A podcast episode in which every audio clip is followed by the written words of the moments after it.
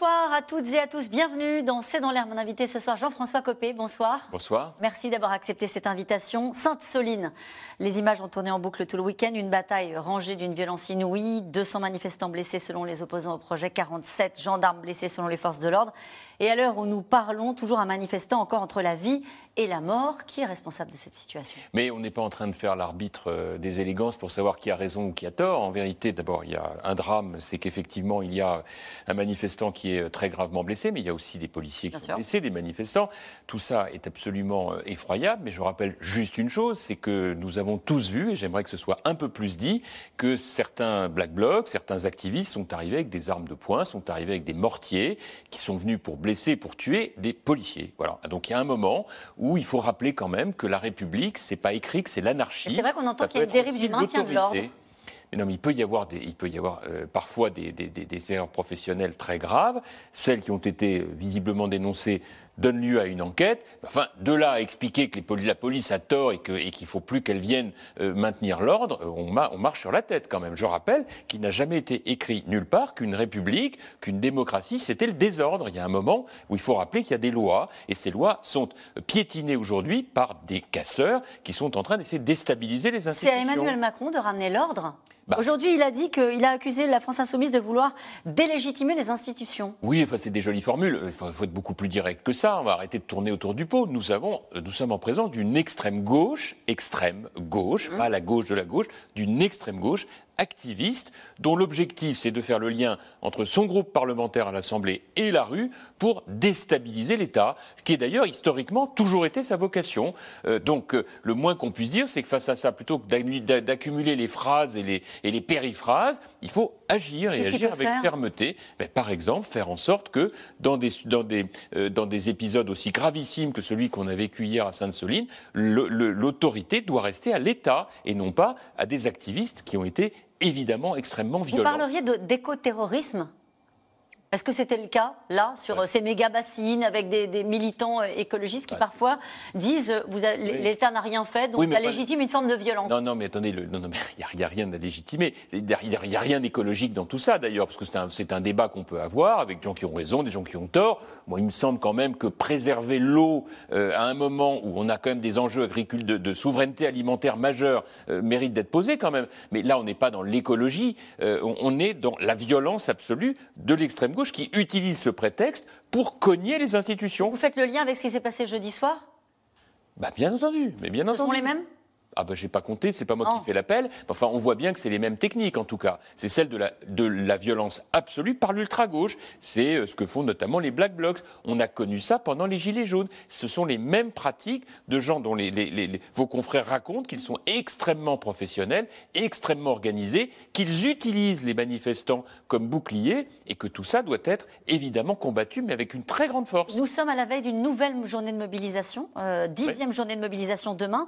Comment sortir de ce qui ressemble à un bras de fer, à une impasse, chacun choisira son vocabulaire, avec justement ce retour de la violence en fin de cortège Mais je pense qu'il faut séparer les choses. Euh, ce qui relève de la violence doit être combattu, euh, et de la même manière, ce qui relève du dialogue doit faire l'objet d'un dialogue. Je pense qu'il faut séparer les deux, comme, comme un gouvernement euh, démocratique doit faire à chaque fois. C'est ce qu'ils essaient de faire. Ils tendent la main aux syndicats. Hmm? Enfin? Enfin, c'est ça? Ah bah oui, ça c'est sûr. Le, enfin, c'est le bon mot, parce que l'erreur originelle de cette affaire, c'est qu'au lieu d'avoir discuté avec euh, les Républicains, il aurait mieux valu que Mme Borne et M. Macron discutent avec M. Berger, ce qui aurait permis un compromis social euh, depuis plus longue date que de se retrouver dans cette situation d'un front syndical uni et euh, de LR défaillant pour les raisons qu'on connaît malheureusement. Mais apaiser sans reculer, vous pensez que c'est possible, Jean-François Copé? C'est la, la, ah ben, situation dans laquelle se trouve aujourd'hui le bah, chef de l'État. Mais de toute façon, on va enfin, je si jamais euh, M. Macron recule sur euh, la réforme, et notamment sur la mesure d'âge qui est le point clé, c'en est terminé, un, de ce quinquennat, deux, de la crédibilité de l'État, trois, de tous ceux qui veulent essayer de, de, de, réformer pour l'avenir du pays. Quelle est la seule question à se poser en réalité, euh, Caroline Rousset Qu'est-ce qui est bon pour le pays? Voilà, qu'est-ce qui est bon pour l'avenir de la France? Si on recule sur cette réforme des retraites, euh, on, ne pourra plus réformer les retraites. Et donc on met en péril le système. Et si on continue dans un bras de fer qui se termine dans la rue euh, avec des violences euh, de semaine en semaine, est-ce que c'est bon pour le pays? Au risque de me répéter, il n'a jamais été écrit nulle part que la démocratie, c'était le désordre. Il y a des institutions avec des votes qui ont eu lieu et dans un cadre parfaitement conforme au droit. Donc, il y a un Donc vous dites au président de la République, d'abord, il faut commencer par amener l'ordre. Mais l'ordre, c'est une chose, l'application de la loi, c'en est une autre. encore une fois, c'est le Parlement qui décide. Euh, les Français ont voté pour ça, c'est une constitution. Sauf on est dans un état de droit. On a entendu dans ce débat que ce n'était pas un processus euh, démocratique classique, parce qu'il y a eu un 49-3, parce qu'on a pressé les débats. Après, on peut, raconter tout ce qu'on veut. J'ai entendu même des délires de, de, de, de professeurs de droit constitutionnel. Oui. Je, je, me dis, c'est dingue. Enfin, c'est eux qui nous ont appris le droit constitutionnel quand on était jeunes et qui, et qui nous font des cours euh, qui sont maintenant des positions politiques on a tous le droit, mais qu'on ne vienne pas dire que c'est du droit. C'est-à-dire, le 49.3 est utilisé des centaines de fois depuis 1958, des centaines de fois. À partir du moment où il n'y a pas de majorité absolue, on est obligé de faire comme ça. Que M. Macron ait eu tort de ne pas être beaucoup plus proactif dès le début de ce quinquennat pour acter qu'il n'avait pas gagné les législatives et qu'il avait donc besoin de recomposer sa majorité. Mais il ne l'a pas fait, donc il le paye cher aujourd'hui. Mais là, c'est compliqué parce qu'on entend Elisabeth Borne dire que de toute façon, elle n'utilisera plus le 49.3. Hein. alors, on a le sentiment qu'elle regrette de l'avoir utilisé ça, c'est le pompon. Ça, je dois dire que celle-là, je, je, pense que l'étape suivante, c'est qu'ils vont plus envoyer de, de, policiers là où il y a des manifestations. Comme ça, ils dérangeront plus personne. Tout ça donne un sentiment d'amateurisme quand même impressionnant. Je, me souviens, quand M. Macron a été élu, il nous a expliqué à tous qu'on était des nuls et qu'on allait voir ce qu'on allait voir. Quelque temps après, il a réuni sa majorité, il a dit, écoutez, soyez fiers d'être des, je le cite, soyez fiers d'être des amateurs. Comment vous dire? Oui, euh, voilà, c'est ce qu'on voit aujourd'hui. Je veux dire que la Première ministre qui, en gros, euh, euh, comme un constat de regret, dit qu'elle n'utilisera plus le 49.3, elle se prive d'un élément majeur au regard du fait qu'elle n'a pas de majorité absolue. Jean-François Copé, comment ça tient 4 ans? Ah bah, c'est une bonne question, ça. Moi, je pense que ça ne peut pas tenir 4 ans.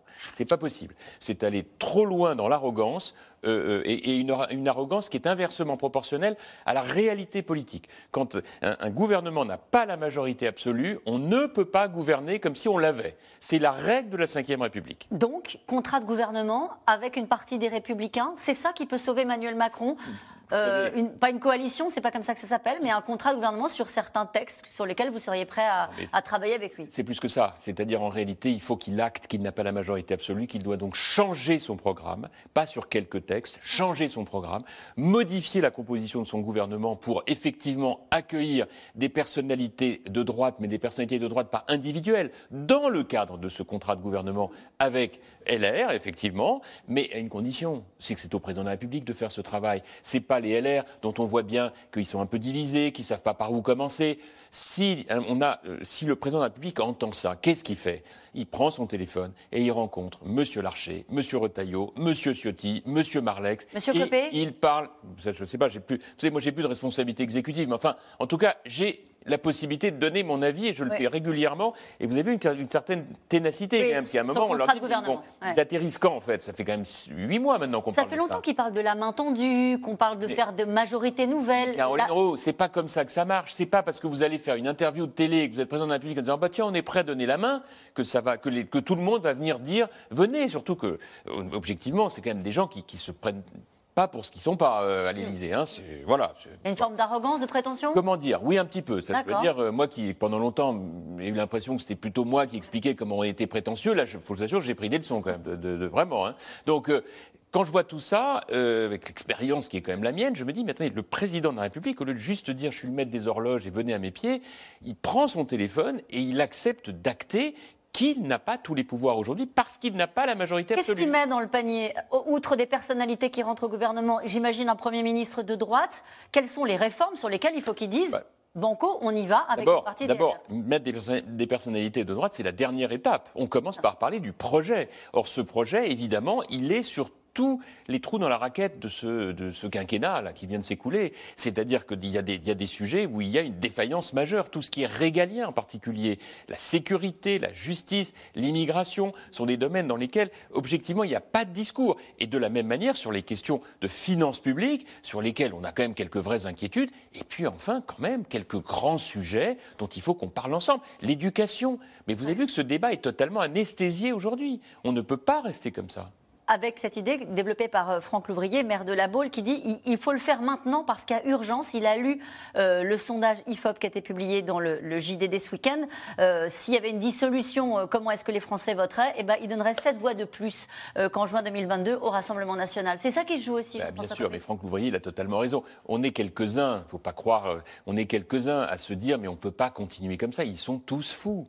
Mais jusqu'à quand est-ce qu'on va laisser le Front National se frotter les mains en attendant tranquillement de prendre le pouvoir? Et là, on dira, bah, ma bonne dame, quel dommage, on n'y est pas. On aurait peut-être dû se méfier comme dans les années 30. Il y a un moment, il va bien falloir que des hommes et des femmes qui sont quand même attachés à la démocratie comprennent qu'il y a des moments, on peut peut-être se retrouver sur ces sujets-là. C'est dit et je pense que le message est passé. En tout cas, il était clair. Merci beaucoup Jean-François Copé d'avoir été mon invité. On se retrouve dans un instant avec les experts de C'est dans l'air. Macron peut-il encore éviter l'embrasement? À tout de suite. Merci d'avoir écouté C'est dans l'air. Comme vous le savez, vous pouvez désormais écouter l'intégrale, mais aussi l'invité ou vos questions à nos experts. Tous ces podcasts sont disponibles gratuitement sur toutes les plateformes de streaming audio. Et pour le replay vidéo, c'est sur France.tv, bien évidemment. À bientôt.